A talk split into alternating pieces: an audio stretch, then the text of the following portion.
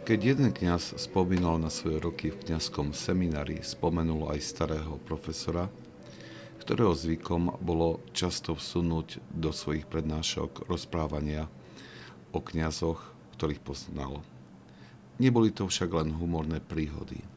Väčšina týchto príhod zdôrazňovala nejakú osobitnú čnosť, príklad obety alebo pastoračnej múdrosti.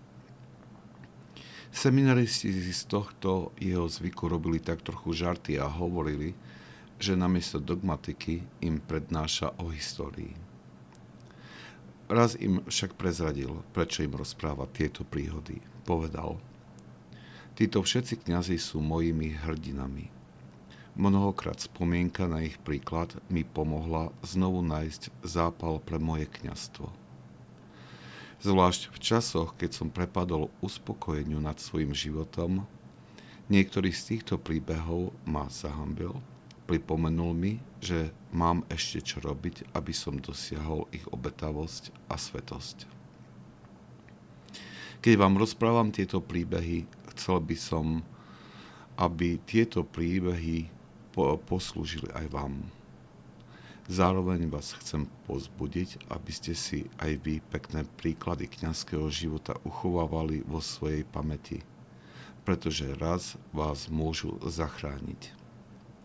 Niet hroznejšieho duchovného stavu, než keď človek prepadne uspokojeniu vo svojom duchovnom živote. Na toto odporúčanie starého profesora, aj keď sa ku mne dostalo len sprostredkovane, som si spomenul, keď som uvažoval nad homíliou pre nedeľu pravcov.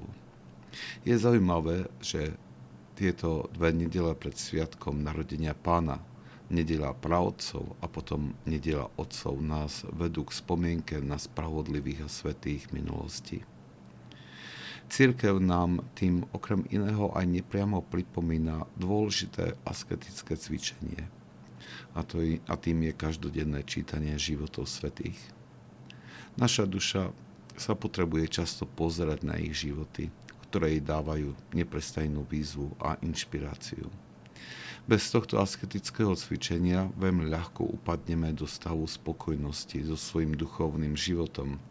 A ako ten starý profesor povedal, nie je od toho hroznejšieho stavu. Vidíme to aj na príbehu z Evanielia, keď pozvaní hostia odmietli prísť na pripravenú večeru. Ich výhovorky svedčia o tom, že boli uspokojení rôznymi vecami vo svojom živote, ktoré im odobrali túžbu zúčastniť sa hostiny, na ktorú boli pozvaní.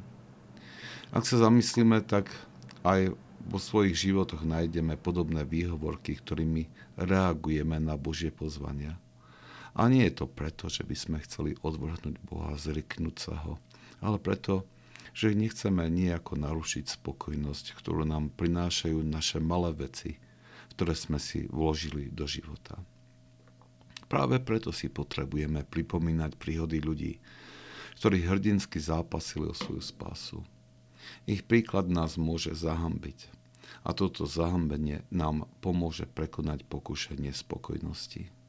Možno nemáme príležitosť, ako mali spomínaní seminaristi, načúvať podobným príkladom. Môžeme však celkom určite každý deň si niečo prečítať zo životov svetých na pozbudenie a inšpiráciu. A ak nás niektorý svetý zvlášť silno osloví, zadovážme si jeho ikonu. Umiestnime ju, si ju do svojho modlitbového rohu a často ho prosme o za príhovor u Boha. Zvolme si ho za svojho ďalšieho patrona a sprievodcu našim pozemským životom. Nie je horšieho stavu, ako upadnúť do spokojnosti so svojim duchovným životom.